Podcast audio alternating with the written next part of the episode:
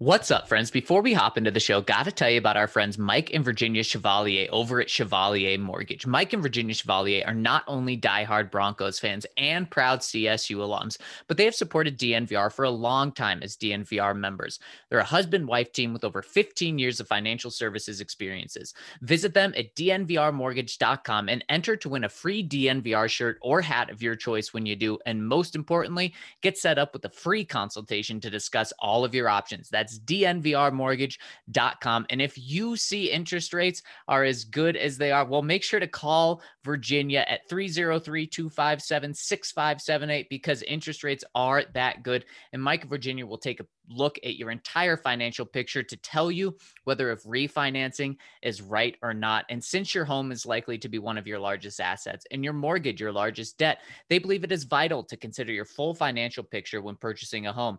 This includes considering your short-term and long-term planning goals, your investments, and your tax situation. Mike and Virginia will work tirelessly to find the best loan for your situation. So visit them at dnvrmortgage.com and enter to win a free DNVR shirt or hat when you do. And most importantly, get set up with that free consultation to discuss all of your options. That's Chevalier Mortgage. Michael Chevalier, NMLS 1931006. Virginia Chevalier, NMLS 1910631. All right, Mace, let's hop into the show.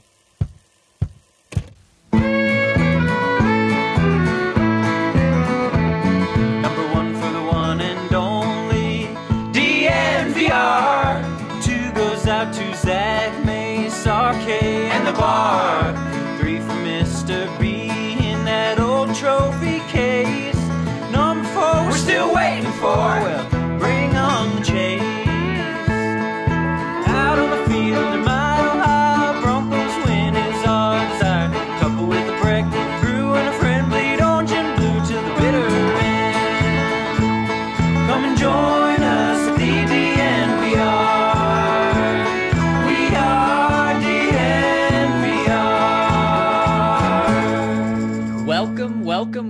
Welcome, into the DNVR Broncos podcast on this terrific Thursday. I'm your host, Zach Stevens, joined by my main man, Andrew Mason. And before we hop into the last pod of 2020, got to tell you guys about our presenting sponsor, MSU Denver Online. Guys, in just a couple of weeks, MSU Denver Online spring semester starts on January 19th, and there's still time for you to sign up for classes. And boy, was this year something else. And the best thing to protect against economic downturn is an education, and you can get that at MSU Denver Online. They will help you adapt into so many different careers, and it will help you hit the ground running. Once you take classes at MSU Denver Online, you will be ready to enter the field that you take classes for. So go build your toolbox over at MSU Denver Online. My boy Mace, happy last day of 2020. Boy, I think everyone's ready for 2021 to be here. Muted. Uh-huh. Yeah, that's a, what a way to end the year. you know. Very fitting. Yeah. 2021 is not going to feel a lot different than tw- early on than 2020. I, you know, I'm going to be the Debbie Downer here. The end of the year, it's, it's very arb- yeah, it's very arbitrary. It's just because our we have a calendar that says, you know, today is December 31st. Today is the end of the year, the old uh, uh, Julian calendar. Yeah. I always thought that the calendars based around the lunar cycles made a lot more sense, or better yet, a calendar that's based around uh, uh, the solstice. So you'd say for so actually, if we did that, Zach, for the the end of the year would be the shortest day of the year, right? And then it and, and then it or and then and then it goes and then it goes from there. Or the end of the year is act is actually the first day of summer because that's when the days start getting shorter and then they come back around and go longer. So i mean i don't know. I've always thought that that that the end point of this year of the year is kind of an arbitrary designation Oh, it it absolutely is. Yes. So are are you telling me you're not going to be celebrating? Uh, I may raise a toast at midnight to the fact that 2020 is over. Um, oh boy. Yeah. The other thing that makes it not feel like the end of the year is we have three more days left in the season. That's uh, that's that's another kind of weird thing. When you're on the football calendar, then the end of the year is the end of the se- is the end of the season. Yeah. Of course, if you're on a scouts count, a football scouts calendar, the end of the year is the is the draft, and that's usually why you see a lot of changes in personnel departments after the draft because that's the end of their season. And for coaches, the end of the season, of course, is the end of the regular season or the playoffs if you have a, that sort of run. So, yeah, I've, I've always I've always thought that December 31st and when it happens, kind of arbitrary. well, it definitely is. And Mace, yesterday, holy cow, did we have quite the press conference with Melvin Gordon? And one thing that you got to say to Melvin is he was honest about what's going on with the Broncos, specifically with Drew Lock. Mace, yesterday, Melvin Gordon had a lot to say on Lock, but one of the things that popped out the most was he said Lock is the piece that's going to make or break us. Now, I think we kind of all agree with that. That's kind of been our sentiment and what we've been saying this entire year, and, and we'll be saying this entire offseason. Look, I mean, we, we've said it already, Mace, of the Broncos have everything that they need on offense. They're not going to go out and spend big in free agency on the offensive side. They're not going to use a high draft pick on the offensive position outside of quarterback. And John Elway has to decide if he needs to do that or if Drew Lock is the guy. So we we have been saying that for a while, but for that to come from inside the building is a pretty bold statement. Well, it's a bold statement, but it's an accurate one, and especially when you look at the the talent the Broncos collected on the offensive side, including what they'll get back uh, this coming off season when Courtland Sutton returns to health, when Ja'Wuan James opts back in after opting out for 2020. The, it's a team that, on paper, that offense should be effective. Now, I know there's going to be some, you know, who say, "Oh, well, you know, Pat Shurmur is a key as well, and he is a he he's he's dragged down the offense." But ultimately, it is going to come down to the quarterback. And you can also say this if if the team is healthy next year or even even even fading that if you look at if you look at the team right now on on the offensive side and you say okay where are the low performers over the course of the season at the position? You know there's you could say that wide receiver, at least when Jerry Jeudy is dropping passes, that's a relatively low performing spot. You could say that center because Lloyd Cushenberry uh, is coming along and he's done better in the last several weeks, but still struggled early. That was a, a relatively low performing spot. Right tackle for chunks of the year, uh, not when DeMar Dotson was in there, but for other chunks of the year, that was a low performing spot. And then quarterback, and quarterback is the one that's obviously going to have the most most impact on that. So I can see why I can see why he would say that. He also did turn it into being confident in Drew Lock, though, and he he did try to kind of uh, affirm Drew Lock and discuss the positives that he has had in terms of his growth as a leader, his growth in his presence in the huddle, that sort of thing. But still, yeah, QB is going to make or break you, and uh, as long as you've got a quarterback who's sitting there anywhere from 28th to 36th in league wide metrics, that'll break you.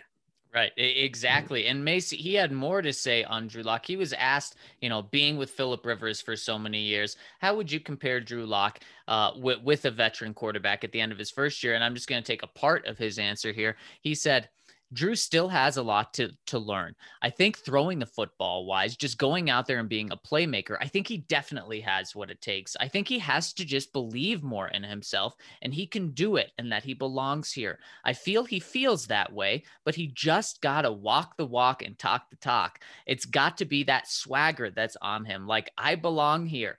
I think once he gets that little swagger to him, I think the sky's the limit for the kid. He's going to be a good player. I see him every day throwing the football. I think he got what it takes. I know he's got what it takes. I think right now it's just the mental part of it that sets him apart. Two things in there. Hmm. And then later, Mace, uh, I believe you asked him. Uh, he was talking about, you know, what again, what what Drew still needs to learn. And he he, he pointed to his head and said, uh, said it's it's up there is the final step for him. And that's again very brutally honest from Melvin Gordon. Uh, you know, saying that the quarterback still has to get it up up in the head. Um, and uh, the other thing was the confidence part, Mace. I didn't everyone think Drew Lock was very confident, did have that swagger, but maybe his teammates don't think that? Maybe overconfident. The other thing he said something interesting about about, about Drew Lock's personality and saying that like that he's had to kind of grow into being that guy, that leader uh, in the locker room and in the huddle, which it, it's sort of interesting. Now, it's not the first time we've heard a player say that Drew Lock could be kind of quiet at times. That's right. So, you know, th- th- I think, you know, maybe there's a there's an image of Drew Lock that maybe do- that doesn't mesh with the reality of what his teammates see in the locker room, and in particular, somebody like Melvin Gordon, who has been around Philip Rivers. So that illuminates his thinking a, a little bit here is the fact that you've had the experience of being around an unquestioned leader someone who could be in the Hall of Fame for his accomplishments as a quarterback in Rivers. And and Drew Lock, unfortunately, he isn't going to measure up to that right now because that's not that's not who he is. At this time in Philip Rivers' career, he was he he hadn't he had played very little because Drew Brees had been the guy, and so I think that sort of has to be taken into into account here. But the the the, the swagger thing is interesting, and I think it what it shows is this: maybe what guys in the locker room see as swagger is not what the public sees as swagger. You know, thing maybe when we see Drew doing a little dance and that sort of thing, the public may see that as swagger, but that may ring hollow with teammates. Uh, that's a good point. So, Mace, with that swagger part, how important is that that his teammates think he has swagger and has confidence? it's very important because if they're going to follow you, you've got to have you got to project an air of confidence. If you don't, then people then people aren't going to rally to you. This is true in business. This is true in politics. This is true in any facet of life. It's probably hyper true in football. But if you don't have that, no one's going to get behind you. And the other thing you mentioned him pointing to his head, the mental part. Well, that is simply I think starts with good decisions on the field. Yeah.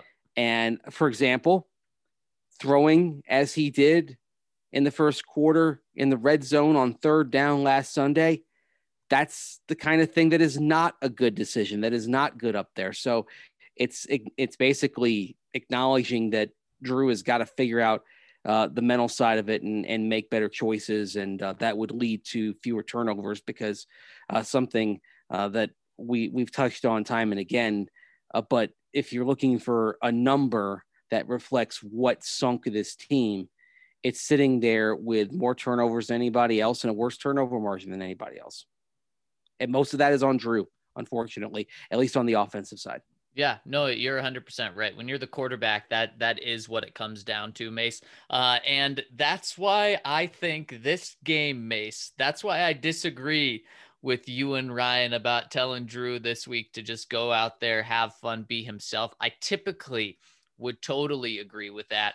But this week, Mace, I think I think there's a very the most important stat for Drew is that turnover stat. And that's important for every single quarterback, obviously, but it's extra important for Drew because of two things. The first, what have we heard Vic Fangio and Pat Shurmur preach for the past month about how this team has to get better with protecting the ball and taking the ball away. I mean, even Ed Donatell preaching that on the defensive side about how they need to get more takeaways. That is priority number one for this team. And it has been for, you know, it's been priority number one for at least this past month.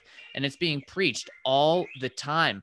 Uh, and so Drew needs to listen to that and follow that. And the second reason why it's so important, Mace, is Drew Lock has turned the ball over in every single game this year after week one.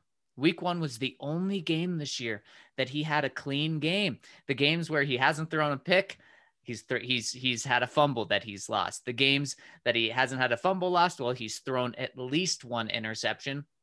We know if he throws one interception this week, Mace, that he will lead the league in in in, in interceptions thrown by himself. He already leads it right now, but he's tied with Carson Wentz. He'll be the sole owner of that if he throws an interception. That's why I just think, man, Drew, you know, have fun if you can, but the most important thing, don't turn the ball over. Yeah, but part of the reason why I say that is this is a relative A, it's a relatively consequence free game. And B, you are trying to make an evaluation on to finish your evaluation on whether Drew Lock has competition and if he does, to what degree that competition is. Is it uh, is it a Mariota if he's available? Is it a Trubisky if he's available? Or is it somebody who's an older guy who is more of a, a fringe player that you're not going to give a long-term contract to if they do well. And that's the, you know, the Andy Dalton, Ryan Fitzpatrick, Tyrod Taylor, uh, Nick Foles cate- category on that. Those guys are all, you know, they're to, they're all by the time you get to next year, uh, 10, nine, nine, 10 or more year players. So I want a clear evaluation. So I want Drew Lock to play as Drew, as, as Drew sees the game. Because good or bad, I, I don't I don't want a false positive in the parlance of Vic Fangio. I want this to really reflect what he is, and so that's why I'm telling him go out there. It's you know it's it's a no lose situation because if you lose the game, so what? You're picking higher. If you Got lose a lot the of guys game, you win the game. yeah, exactly. So go out there, uh, do your thing, play the play the game as you as you see it and let the chips fall where they may and this and yes this is part of the evaluation because if you if he goes at because if you tell him to go out there and just you know and just have fun what you're hoping he does is that he takes the lessons that he has learned over the last few weeks and applies them that now some of the better decision making in general that we've seen the willingness to kind of take what's there and move on that it has it's starting to become ingrained. So you tell him to go out there and play and play his game and you find out that him playing his game is taking the short dump off to Noah Fant and getting it to Melvin Gordon in the in the flat and then making a judicious decision to go downfield then you realize oh in the last several weeks the back half of the season we've really accomplished something because he is starting to see things differently. Yeah, and and that that would be great. I just need to see if Drew Lock can play a game where he doesn't turn the ball over. Uh, and so that would be a huge thing for me if I'm John Elway and evaluating him is okay, we've been asking to see progress from him. We've seen the big game against the Panthers. Now we need to see a game where he doesn't turn the ball over. And Mace, I totally understand where you're coming from here. Mm. I just think this week it is so important for Drew to play a clean game. And look, the last time he played the Raiders, Mace, it was anything but. He had the most turnovers that he's ever had in his career, probably his entire football career, where he had four interceptions. And while the Raiders have changed defensive coordinators, their defense has been terrible. That's just another reason where if he comes out and throws two picks or has a fumble and a pick, oh boy, th- that's mm-hmm. going to be really tough because you're at home. And this Raiders defense, Mason, their last six games when they've gone one and five has given up 34 points a game. They fired their defensive coordinator and they are hot garbage, to, to be honest. Yeah, they're hot garbage. Although against the Broncos last month, they weren't. They certainly weren't.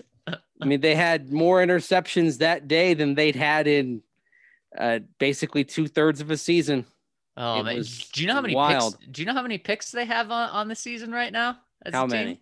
How I, many? I I don't I don't know. I gotta oh, I gotta look that up. I'm I've, curious I've, if I've got it uh, right here. Let me just scroll down.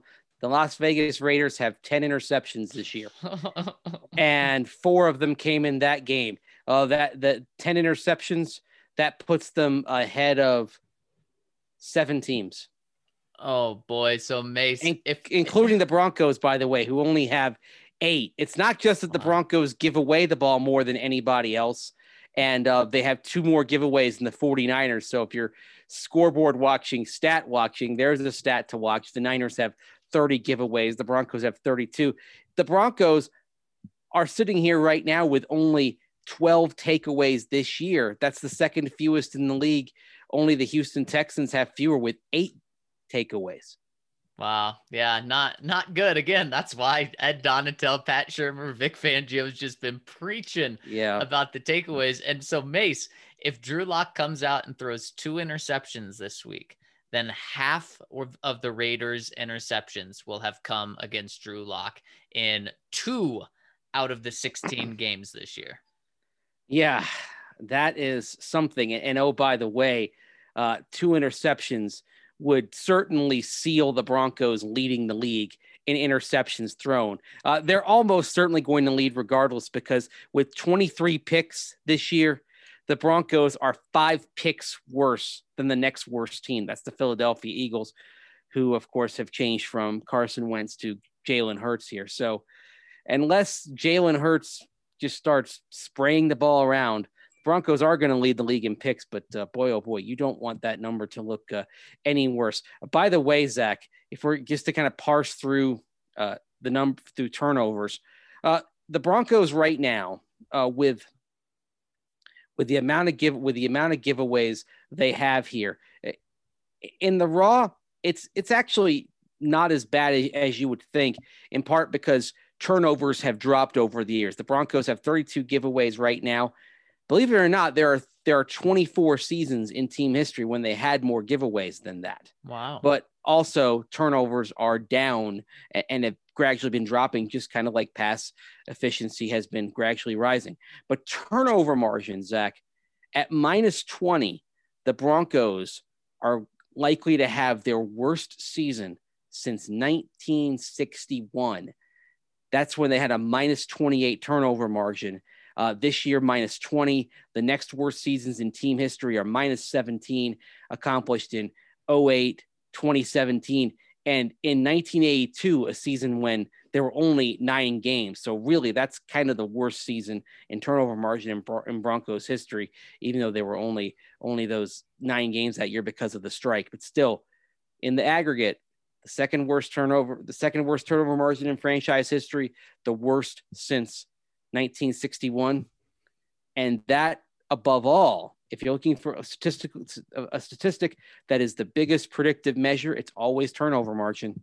And there it is minus 20. yep. And Mace, I believe the Broncos are either the fourth or fifth worst team in terms of point differential, uh, being like minus 140 or something like that. Yeah. Uh, it's it's bottom of the league. So you add those two together, it's actually very impressive, Mace, that the Broncos only have the 10th pick right now. Yeah, well, it tells you that there's some really, really bad teams out there. But it also tells you that uh, when the team does play clean football, it, it, can accomplish some good things. And it tells you that, and it's part of why I think Melvin Gordon says that Drew Lock will make or break him because most of those turnovers are on Drew Lock. Now, that being said, the takeaways on defense can't be ignored. If the Broncos don't have a takeaway on Sunday, they will have fewer takeaways this year than any year in franchise history, including a bunch of years where there were 14 games. So, wow. And by the way, in that 1982 season that I referenced, where they're minus 17 in turnover margin, the Broncos still had 19 takeaways. Again, different era. It's harder to get takeaways now than it has been. And in fact, three of the four worst takeaway seasons, Zach, for the Broncos have been in the last four years. Again, turnovers uh, don't happen as often, so you have to factor that into account, but still 12 takeaways uh, that's unacceptable. If they have one takeaway, by the way, Zach, they'll be tied with 08 for the second worst season in team history. So uh, there's a lot to it, but the bigger thing, the big thing is Drew Lock has to protect the ball better. But again, I want to see him turned loose again to find out if what has happened in the last few weeks, if that is him just trying extra hard to follow what the coaches say, or if this is becoming instinct and ingrained. And if it is, becoming ingrained. I think you've got a lot of hope for Drew Lock getting things better, much better, I should say, next year in 20, in 2021. Right. It, you're you're exactly right, Mace. That's why this game is so big for Drew Lock. What can he go out and show? Can he end on a positive note, or is he just going to continue to add to all of the negative numbers? Because, mm-hmm. like we've said, John Elway can can pretty much take any stat he wants and twist it in a way of either being against Drew Lock after the season or being for Drew Lock. I think in this game, and something that we've all said, Mace, is that Drew Lock can't really win the starting week one job next year in this game, but he could do some damage to it. And mm-hmm. we've all said that this week. Why do you think that's the case? Well, I think it's because if you if he has an outstanding game, like let's say he has a game close to what he did against Carolina a few weeks ago, then it's being written off a little bit as oh meaningless game blah blah blah. Uh, he's now had his three biggest games when the season was hope hopelessly out of reach when the team wasn't going anywhere. So i think that's got something to do with it Okay, that that's fair. Uh, and I just think because there's been two, there, there's been more bad games than good games. It would be hard for just one game to really earn him the starting job with how much he struggled this year. And I think that the, a bad game from him could really hurt him. It, it could have John Elway say, okay, well, there's only a handful of games that we've liked, and I can't have this sour taste in my mouth all off season. I've got to go make a big move. So I think we're on the same page there. So Mace, mm. I got to ask, how does this game unfold? Let's do our picks this week. And before we get to the Broncos pick, let's hit the other game in the AFC West. The Chargers going into Kansas City. The Chargers are three and a half point favorites with Patrick Mahomes sitting this game out. Yeah. Chiefs basically going for the double bye here, as it were. And because they're going to get the number one seed, they're going to be the only AFC team in the postseason that has a bye, And so uh, you're going to have basically two weeks off for Patrick Mahomes and some key components. And that's why I've got to go with the Chargers in this game. Home field advantage this year, non-existent, and uh, that will continue uh, early into 2021 as we get into postseason. Even though the Chiefs will have 16,000 fans, I don't think it'll be enough to really have a huge uh, a huge impact on the ability of the Chargers to run their game plan. I think the Chargers do have some confidence, and you have to look at the Chiefs if they're resting Mahomes and others. You have to look at the Chiefs as a, a lower tier team effectively in this game. So the Chargers have beaten lower tier teams in recent weeks. They've beaten the slumping Raiders. They beat the Falcons. They, of course, beat the Broncos last week. I think they do it again. I've got the Chargers in this one. Yeah, Mace, I'm going with the Chargers as well. Really, the three and a half doesn't matter. Uh, Justin Herbert's going to want to end the season on a high note. So is Anthony Lynn. I think he's coaching for a lot in this game as well. Uh, and a Chargers win, Mace, would guarantee the Broncos finish fourth in the AFC West, the bottom team in the division. Of course, that's a really tough pill to swallow, but that means you get to play the 1 and 14 Jacksonville Jaguars next year, although they will have Trevor Lawrence, but that'll be cool to see Trevor and the 2 and 13 New York Jets should be easier than playing the Texans and the Patriots is who they would draw with the third if they were to get the third seed. So Mace, let's go to the Broncos game. 2:30 kickoff in Denver. Raiders 2-point favorites coming into Denver. Who do you like? Oh. Well, it's a must lose game for the Broncos. but boy, the Raiders do not look good right now. No. Don't look like don't look confident at all. No. Um it's a must lose game for the Broncos, and I think they're gonna win. I think they're gonna win 27 to 20. Yeah, I uh, I feel the exact same way, Mace. This is a oh. game, and the Broncos are going to pull it off. And there's two two things that are pulling at me on how to decide on this game, Mace. The first thing is just how bad the Raiders beat down the Broncos. That's hard for me to get out of my mind, but I also can't ignore the Raiders are one in five in their last six games. They yeah. have totally fallen apart. So that's the one I'm going to roll with. And I'm going to say Broncos 28, Raiders 27, a one point victory for the Broncos to finish this season 6 and 10 instead of 5 and 11. And if the Broncos win, and the Chargers lose, then the Broncos will finish third in the AFC West. If the Chargers win, then it doesn't matter what the Broncos do. If the Broncos lose, it doesn't matter what the Chargers do. So that is what is on the line this weekend. Well, yeah, the draft position is going to be on the line uh, no matter what, but the scheduling will look a little bit easier, presumably, if the Chargers win, because then you are staring down a 2021 schedule that would have the Jets, that would have the Jaguars, that will also have the loser between Minnesota and Detroit, because of course, uh, base, the 17th game is going to be based on division placement against somebody from the opposite conference next year. The Broncos are paired and the AFC West are paired against the NFC North. So we don't yet know if it's going to be a home game or road game, but we know that it would be the, the loser of Vikings Lions if the Broncos finish in fourth place. So uh, let's kind of parse that out, Zach.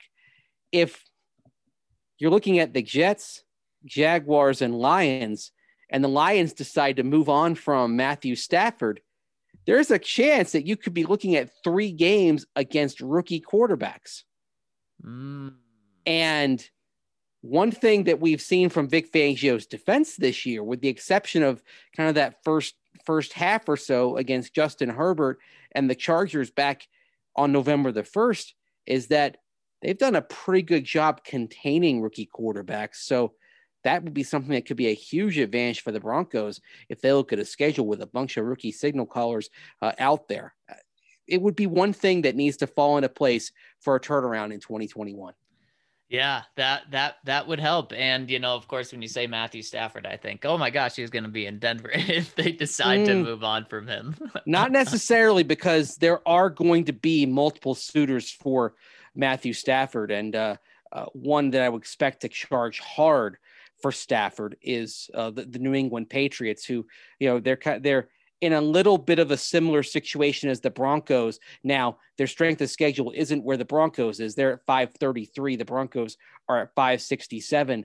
But still, New England is in a position here where if they lose to the Jets, they could move into the top 10. But if they beat the Jets, they could be picking uh, they could be picking 16th. So it, there's a lot on the line for them. The Broncos but the, the Broncos in a situation, of course, where they could pick as low as, I believe, 15th. Mm. Yep, and exactly. As high, and as high as fifth. Yep, exactly. So uh, there's a lot on the line. That now that being said, there's such a miraculous set of circumstances required for the Broncos to pick fifth that I think you can rule that out. But with a loss, realistically, the Broncos have a decent chance to be picking eighth.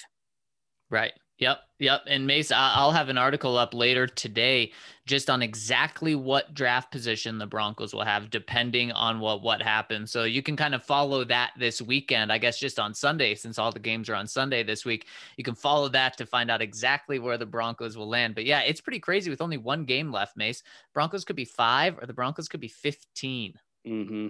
Or and anywhere in between. Boy, oh boy, you look back and uh, you say, man if Carolina had finished the job, if they'd finished, if the Panthers had finished the comeback and beaten the Broncos in Charlotte a few weeks back, right now, Zach, the Broncos would be picking fifth. Wow. Wow. That's something else. With with a chance to go to three. Yep. yeah, a, a, good shot oh. to go to oh. three. That is that's crazy. And yeah. man, Mason. Oh, that one game, that one, or I mean, you, you can just go through any of it. If if uh, if you if you if you if you blow it against the Panthers, or if let's say that there's no flag against the Chargers, that gives right. you one last chance to win that game. I mean. We're having different conversations about the coaching staff here i think is the other thing let me make that clear if you're 3 and 12 rather than 5 and 10 three and 12 would mean third pick. Yep. and maybe and maybe even the second pick if the Jets won on Sunday and you lost. Holy cow. oh boy. It's a but then again, came close to beating the the Titans. Um came close to beating the Chargers right uh, this past Sunday. And so if you give the Broncos uh, those two games right now, they'd be picking 16th. that is that is something else and yeah. you know what in in one week from now i think everyone doesn't want to be talking about the 15th pick they'd rather be talking about a top mm. 10 pick yeah and i know that there are people who are going to say oh you need to have a winning culture blah blah blah what did that four and one finish get you last year Exactly. No, it, the the winning culture is something the Broncos have tried, Mason. It has not worked. Yeah, this. Uh, you know what? What did winning those couple of games at the end of uh, of 2017 get you? Because they had that little modest two game winning streak against the Jets and Colts that got them to to five and nine. Then they finished five and eleven. Well, uh, finishing out that season um, with a 12 game losing streak would have been painful, but a lot of things might happen. For one thing, they might not have run it back with Vance Joseph in, in 2018. They might yeah. have used that moment to kind of push the button. And maybe then Mike Shanahan is the coach. Maybe Mike Shanahan is then acquiring a quarterback. Of course, then again, it had to be the right quarterback because John Elway loves Sam Darnold. Sam Darnold has not proven to be the right guy at this point. Uh, so it's not like the Broncos would necessarily got Josh Allen either. Right, right. I mean, maybe Kirk so, Cousins. It's it's crazy to go down that hole. oh man! But what's not crazy and what's a fun hole to go down is checking out our Colorado rugby coverage over at thednvr.com. And of course, it's not just Colorado rugby coverage that we have. We've got American rugby coverage because, of course, Infinity Park in Glendale, right in our backyard, is the new official training center for men's and women's USA Eagles 15 teams, making Colorado Colorado, the place for rugby in the entire United States. And our reporter, Colton Strickler, does a great job keeping you up to date on all things American rugby with our DNVR Rugby podcast. You can find that anywhere that podcasts are available. Just search for DNVR Rugby. And of course, on Twitter at DNVR Rugby. And of course, at thednvr.com, where he has great articles breaking down everything that's going on uh, on the field and off the field as well. So make sure to check us out at DNVR Rugby Podcast and on Twitter Twitter, DNVR Rugby, and of course, the DNVR.com. You know, before that spot, Zach, I was thinking, boy, we're talking about holes, and that would have been a, a really good transition to a WGT spot, but we'll get to that later. Let's talk about Breckenridge Brewery right now. Of course, Breck is the official beer of DNVR, and right now, your kids are bouncing off the walls. It's cold. You're looking for things to do. A lot is shut down. Can't really go out to dinner or anything like that. Well, check out what our friends over at Breckenridge Brewery have set up at the farm outside the farmhouse, which of course their restaurant, their brewery down in Littleton, right off Santa Fe. They've got an ice rink that you can use outdoors, three dollars to skate with your own skates, six dollars for rent for skate rental. Also a tubing hill that is free. So your rugrats are bouncing off the walls or trying to find something to do, take them over to Breckenridge Brewery's facility over in Littleton. Let them tube, let them skate around. And by the way, you can have some of those delicious Breckenridge brews and some of the food from the farmhouse and a cozy outdoor setup. So kids have fun, parents have fun. What more could you want? If you just want a meal from the farmhouse, no problem. Call 303 803 1380 from noon to 8 p.m. to pick up your meals. Use that magical code DNVR, save $5 off your meal. Of course, you can also get any of those Breckenridge, those delicious Breckenridge brews over there with your meal at the farmhouse. And if you just want to get some brews, check out the 15 can sample through, through Drizly or at plenty of spots around the area, a lot of grocery stores, Costco, etc. Breckenridge Brewery, the official beer of DNVR. All right, Mace, let's hop into the comment section and talk to the people. Oh, I'm pulling it up here. First one coming in from asking for a friend.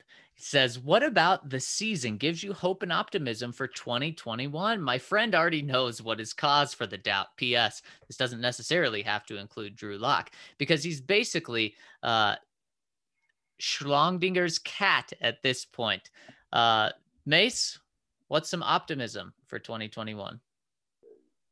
Well, I was about to mispronounce Schrodinger's Schrodinger's Schrodinger Schrodinger's cat. So well, I mispronounced it for us. Yeah, so I was actually looking up the pronunciation while you were reading that to see if I could figure it out. But what gives me cause for optimism? Well, the potential for a fourth for a fourth place schedule, uh, helping you out for three of the games, getting getting guys back in general, getting Ja'Wuan James back at right tackle. And I know he's a pinata for Broncos fans, but he will stabilize the right tackle position, assuming that he can stay healthy. And Ja'Wuan James's career record is kind of on again, off again, on again, off again. So it would basically mean that next year he's going to be on. And, and if he plays well, you are looking at one of the best offensive lines in football. Getting Courtland Sutton back helps as well.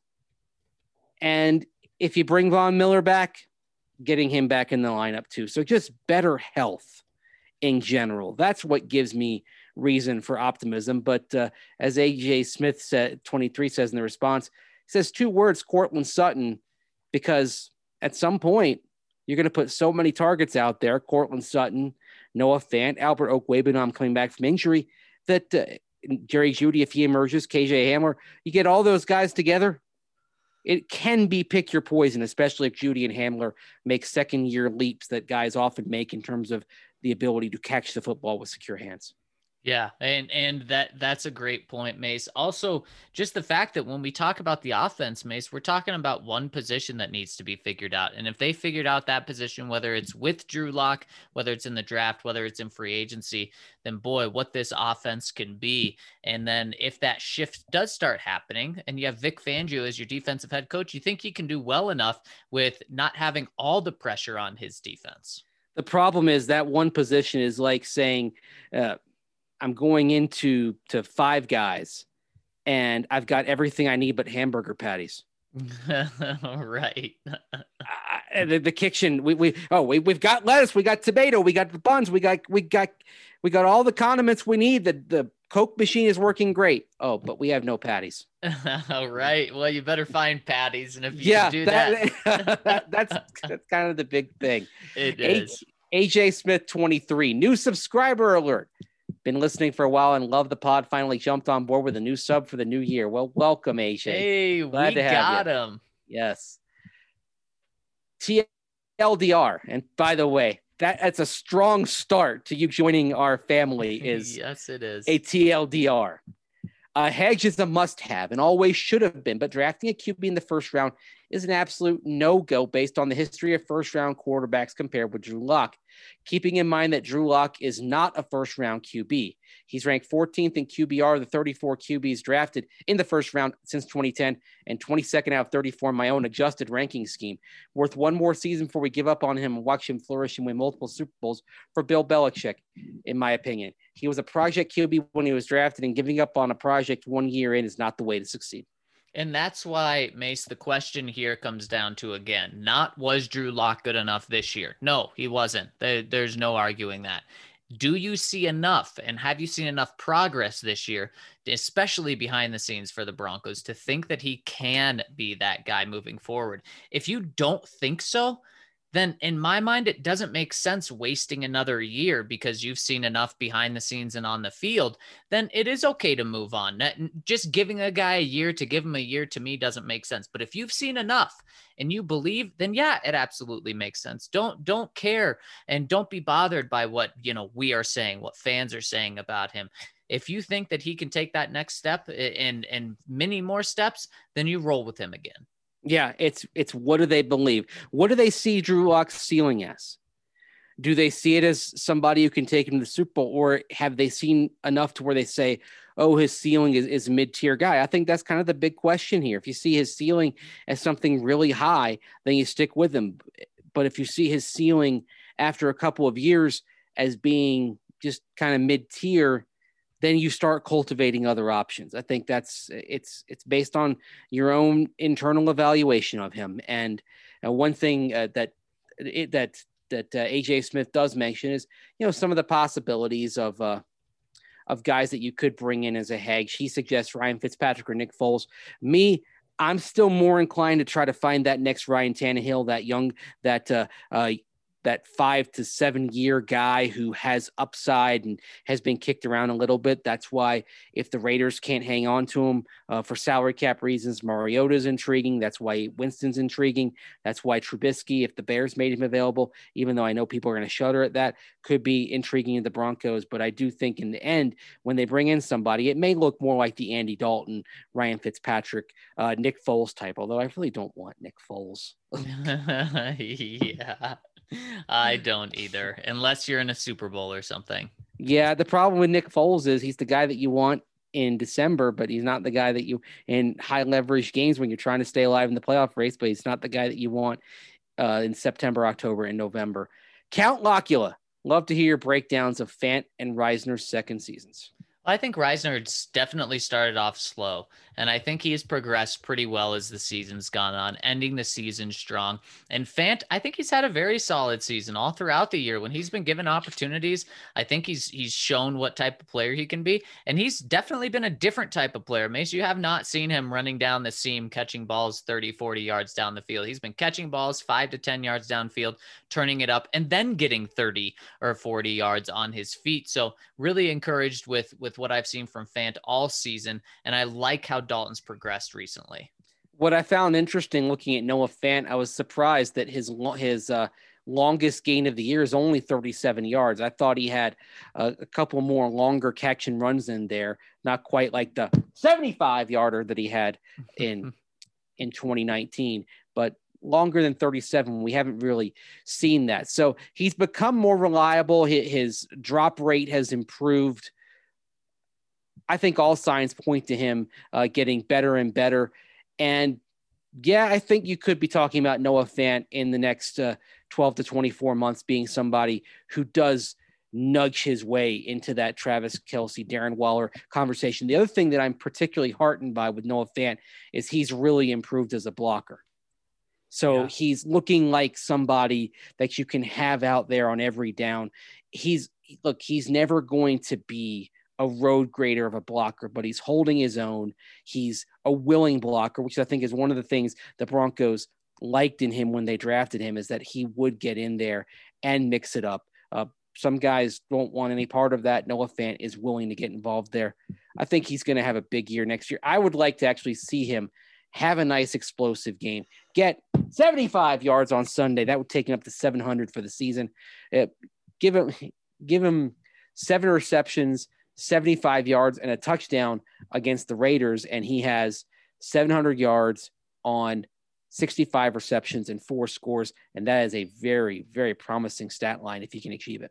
Especially because it's a step up from what he did last year. And of course, last year was the best uh, rookie tight end season for the Broncos ever. And it's with a Broncos quarterback situation that's been one of the worst in the league. So that's just so encouraging about what he's been able to do and really makes you believe that he can take that next big step next year as well. So we're right there, Mace. Next one coming in from Sound Guy. Let's talk De'Vante Bausby. All season, the cutting of Bausby is portrayed as gross incompetence by the coaching staff. Then, then huge. I told you so when he was re-signed. And when he finally gets his chance to be a full-time starter, he's a liability and gets benched for a guy with no experience in Vic's system. Was his performance on Sunday an outlier, or were the coaches right all along? Uh, I'm gonna personally take the the L on this one and say the coaches were proud were almost certainly right on De'Vante Bausby. I mean, the, the thing that just got you really frustrated was the missed tackles. It's what got Vic Fangio got Vic Fangio frustrated. And he's Vic has always said tackling is a non-negotiable. Well, he missed three tackles and wasn't very and wasn't very physical. Uh, it just it seemed with Bausby like he never got out of the funk that he got into in that Patriot game. Remember, he played really well against the Jets when he came in, earned more playing time on the other side of the uh, the pandemic caused early season by. And then against the Patriots, when he had that opportunity, flubbed it. That led to him being cut.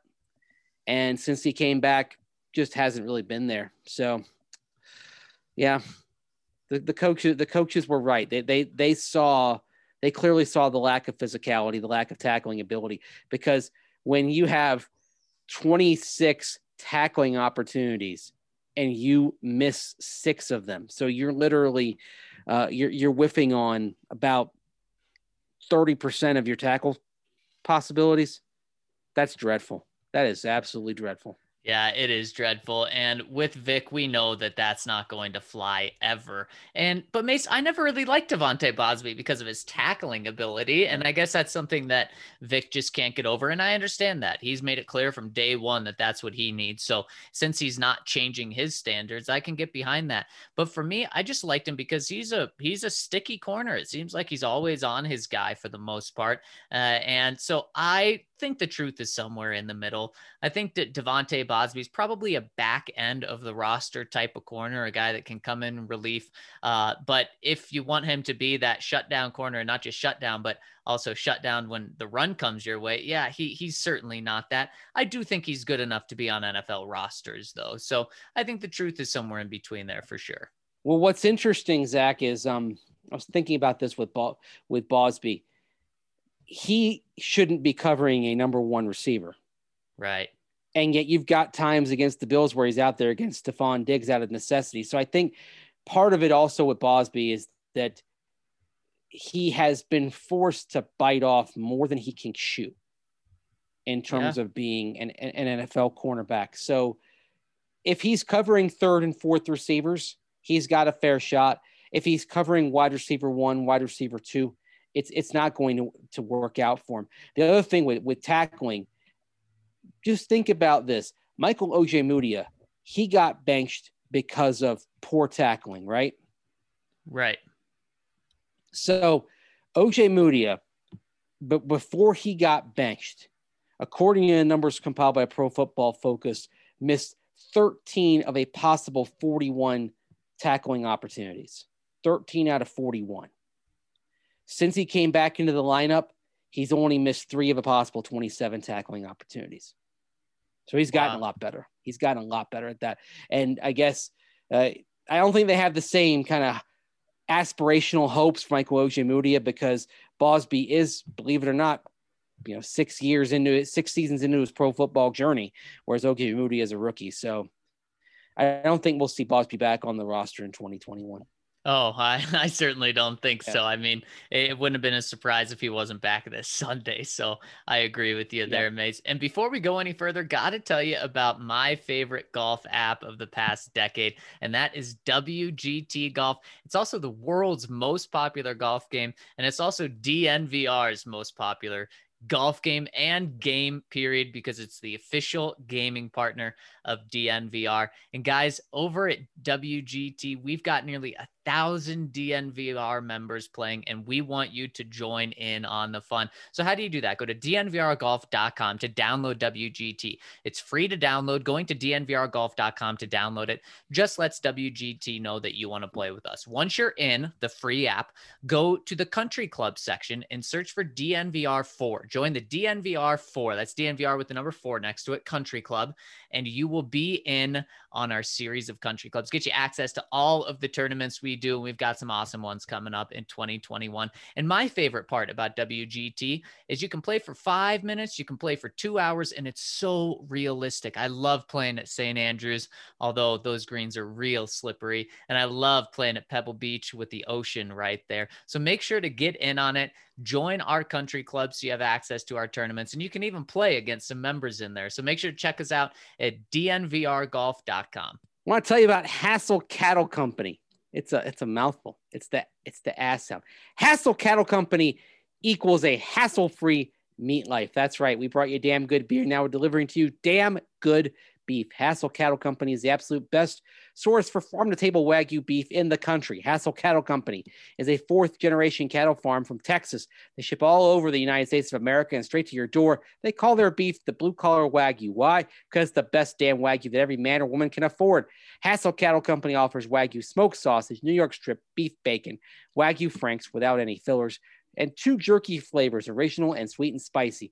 Their hamburger won Food Network's Northeast Burger Jam. Not only do we love their beef, the country loves their beef. These guys take their registered bulls and breed them with Angus cows, giving you that very high prime product grown with zero antibiotics and hormones. So head to hassellcattlecompany.com. That's H A S S E L L cattlecompany.com. Use that magical code DNVR10 for 10% off your order. That's DNVR10 for 10% off any orders over $200. You get free shipping. Check them out. And we promise you, you will not be disappointed. They ship their meat all over, even all over the world. Numerous NFL players order order the cattle from Hassell Cattle. They've get, they just shipped 15,000 pounds of meat down to Peru. They've they've They've won, they're the official stake of the World Food Championships that features uh, chefs from 45 states in 20 countries. It's a Super Bowl of food sports, and Hassell Cattle Company is holding the metaphorical Lombardi of beef. So make sure you check out Hassell Cattle Company, H A S S E L L cattlecompany.com, and use that magical code DNVR10 for 10% off your order of steak, ground beef, jerky, smoked sausage, whatever you want. Blue collar Wagyu. Love it, Mace. Next one coming in from Love Thunder Down Under. Well, when you read this, it'll be 2020 in Australia. So happy New Year to y'all and happy New Year to you, Love Thunder Down Under. Take us through your thoughts on this. Assume Broncos finish at eight in draft order.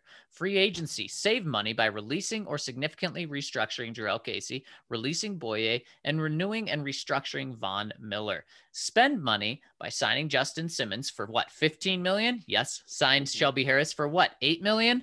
At a minimum, I think. Uh, second round tender, Philip Lindsay. Sign Alexander Johnson for what? Mace, what would a Alexander Johnson cost? Mm, probably probably seven to eight million a year at least. I, I was going to say eight, so we're right on there. Uh, and second round tender Tim Patrick. And the draft, get Sir Tanner Farley with the first round pick. and the second round, get a right tackle.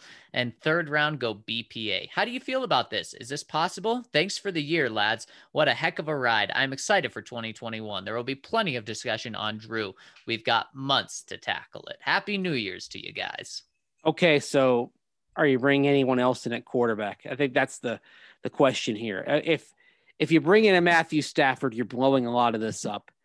And if you bring in an Andy Dalton, probably or Ryan Fitzpatrick or Nick Foles, you're probably looking at five to seven million dollars. So you're probably taking some of this off the table as well. I mean, for example, uh, if you do bring in that caliber of quarterback, you are probably having to release Jurrell Casey, not significantly restructure him. And maybe you've got to think about uh, what you do in terms of the tenders. You may not be able to tender all three of those guys.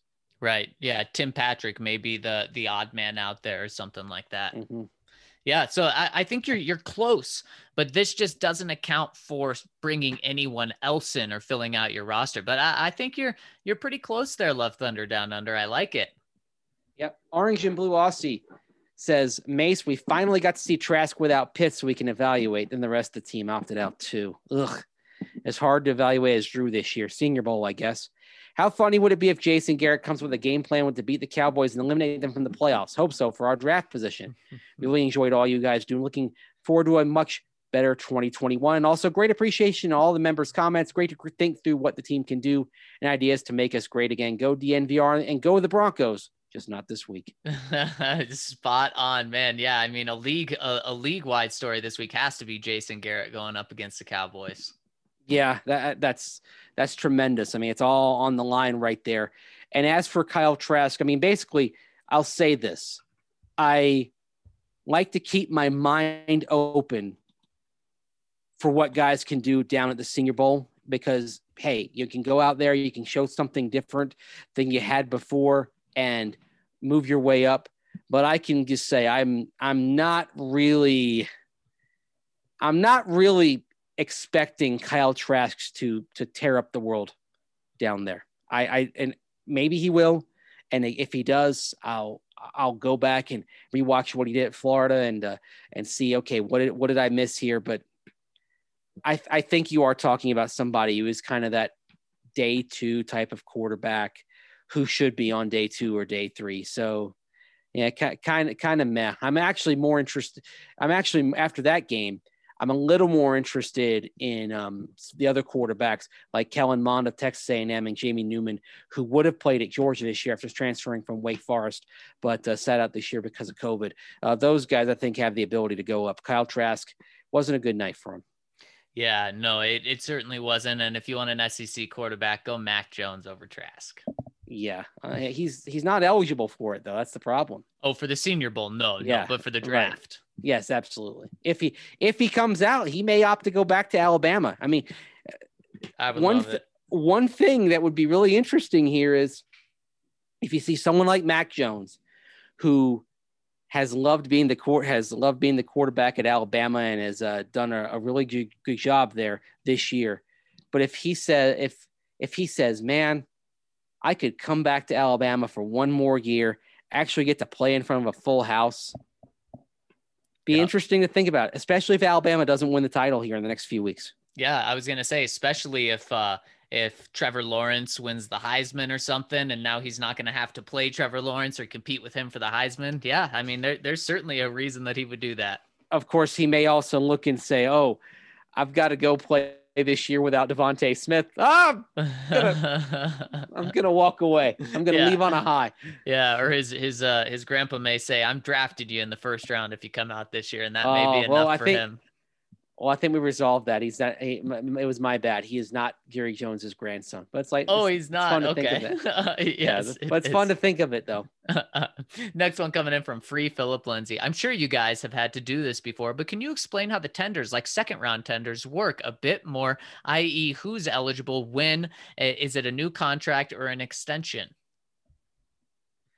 Okay. Well the, these come into play for guys who have uh, three ha- have three accrued seasons in the league, and what happens is uh, it really comes into play, particularly on undrafted guys, because of undrafted players or guys that are drafted and got cut, which basically wipes out their the original contract they signed. Uh, but then you bring them back and they become year to year. They become guys that you have on exclusive rights tenders and then eh, for the first couple of seasons and then after the third year they go into the restricted pile which is a significant pay bump. Uh, for example if you get a second round tender then it's $3 million for that year and they're actually all technically new contracts. They're not extensions. So they're all they're all new contracts. The players are free agents but you're giving them that tender that basically gives you the right to match you get seven days to match if you choose not to match then you get compensation back in the form of whatever you tender them at. So a second round tender means uh, if a team gives that player a contract you got seven days to match it, and if not, a second round pick comes back to you. And that's why for these guys, the the whole original round thing is so interesting because they weren't drafted. So their original round is no compensation. CJ Anderson a few years ago, the Broncos gave him an original round tender. The Dolphins gave him an offer. The Broncos felt pressure to match it, and they did ultimately to keep him from going. But the mistake the Broncos made that year was not giving CJ Anderson a second round tender, giving him the original round tender.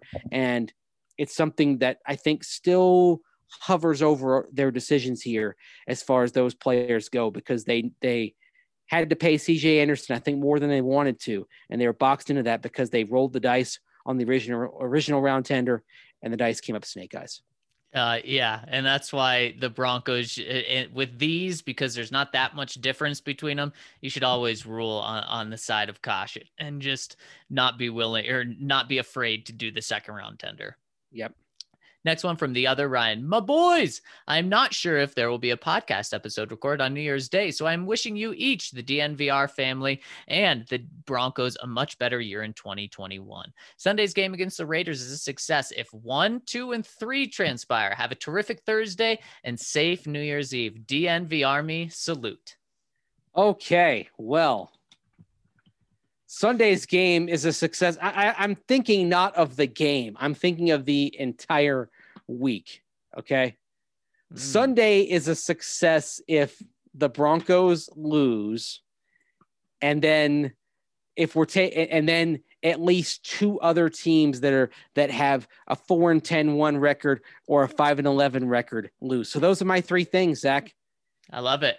The Bron- that it. and that alone would take the Broncos to eighth if only two of those things happen. So let's just kind of say, all right, Broncos lose, and then the uh, oh, okay, let's the Broncos lose. The the the Eagles upset the football team on Sunday night football, and the Lions beat the Vikings. There we go. There, there you go. You're picking eighth eight, the position the Broncos have not picked in the last couple of years. Uh, Mace, I'm going to go with Drew Lock not turning the ball over, the Broncos losing with Drew Lock looking really good, and then all five teams ahead of them in the draft lose. oh, well, then you're actually asking for seven things. that would be an ideal Sunday. That's for oh, sure. Oh my gosh. Yes serious scoreboard watching. By the way, did you see that the Colts are not going to put scores of out of town out of town games up on their scoreboard? Really? To keep their players focused? Yeah, because they will not share the scores of playoff rivals during that game. Wow. Wow. I guess there's no fans in there, so I guess it doesn't really matter for the fans' sake. Yeah, although I do, it makes me think of a time when um the Broncos were trying to clinch a division against the they were playing the Panthers, and uh, I was told by someone in the Panthers organization that somebody from the Broncos said, "Hey, uh, maybe do us a favor and not display that uh, Chiefs Chargers game going on at the same time mm-hmm. that the Chargers came back to win, and uh, it turned out they came back to win." And the Panthers like, eh, no, it's our stadium. We'll display what we want. wow, I love it. Oh, Home field man. advantage, baby. Exactly. And final one here, Mace, coming in from Super Bowling. The Broncos would be crazy to not tender Phil or re-sign Simmons. Not to brag or anything, but Phil is having a crazy good season in the PS Madden League. Just got X Factor this past week. Simmons got it three weeks ago, too. You can't be X Factor in Madden and not be a gamer. And clearly, Madden leagues are just like the NFL. Everybody knows that. By the way, we are just a few slots away from being completely full. Would love to have a new face or two in the league. You can hit him up at on Twitter at ZJ Castro or email him uh, at Zach Z A C H Castro C A S T R O at me.com. Let's get that PlayStation Madden League full. Oh man, what a way to end the week. Mace, Happy New Year tonight. We will be off tomorrow and back with you right after the Broncos season finale against the Raiders. And so make sure to f- check us out on YouTube to get our live pod on that. But for now, that'll do it. And before we get out of here, got to tell you about Green Mountain Dental because several of our DNVR family members have switched over to Green Mountain Denver or Dental over the years and have had nothing but great things to say, including that they treat you like family. Our sales director, Lindsay, had her wisdom teeth removed at Green Mountain Dental. And the dentist personally followed up with her a few days later to make sure she was doing okay. That is the family care that they provide over at Green Mountain Dental. And if you schedule a cleaning, x ray, and exam, you'll receive a free Sonicare toothbrush when you do. So all you have to do is take care of your teeth to get a free Sonicare toothbrush. So just make sure to check them out. They've been a long-time DNVR partner and they're big-time Colorado sports fans. So that's a perfect way to get your teeth cleaned. And make sure to schedule that cleaning, x-ray, and exam. You'll receive the free Sonicare toothbrush. Green Mountain Dental, check them out. Well, Mace, that'll do it for us today. Thank you all so much for rolling with us this week. Thank you for rolling with us in this crazy 2020. And we'll be back with you for a much better year in 2021. Thank you guys so much. Have a fantastic week. Have a fantastic new year. We'll talk to you on Sunday.